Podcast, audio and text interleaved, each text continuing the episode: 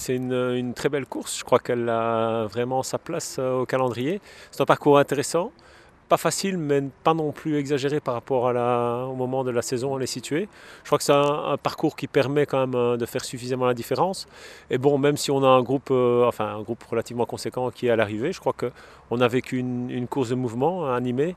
Voilà, je pense une organisation impeccable. Félicitations à, au club de Chevigny, à Laurent Mars pour la mise sur pied rapide et, j'espère que ben, voilà, ils, en recevront une bonne publicité pour l'année prochaine avoir un plateau de participants, je veux dire, dont la course mérite, je veux dire, un petit peu plus peut-être d'équipes professionnelles et peut-être quelques équipes pour le tour. Il faut féliciter tous les coureurs qui ont été très professionnels. C'est la meilleure manière de montrer à l'organisateur que son organisation est de qualité.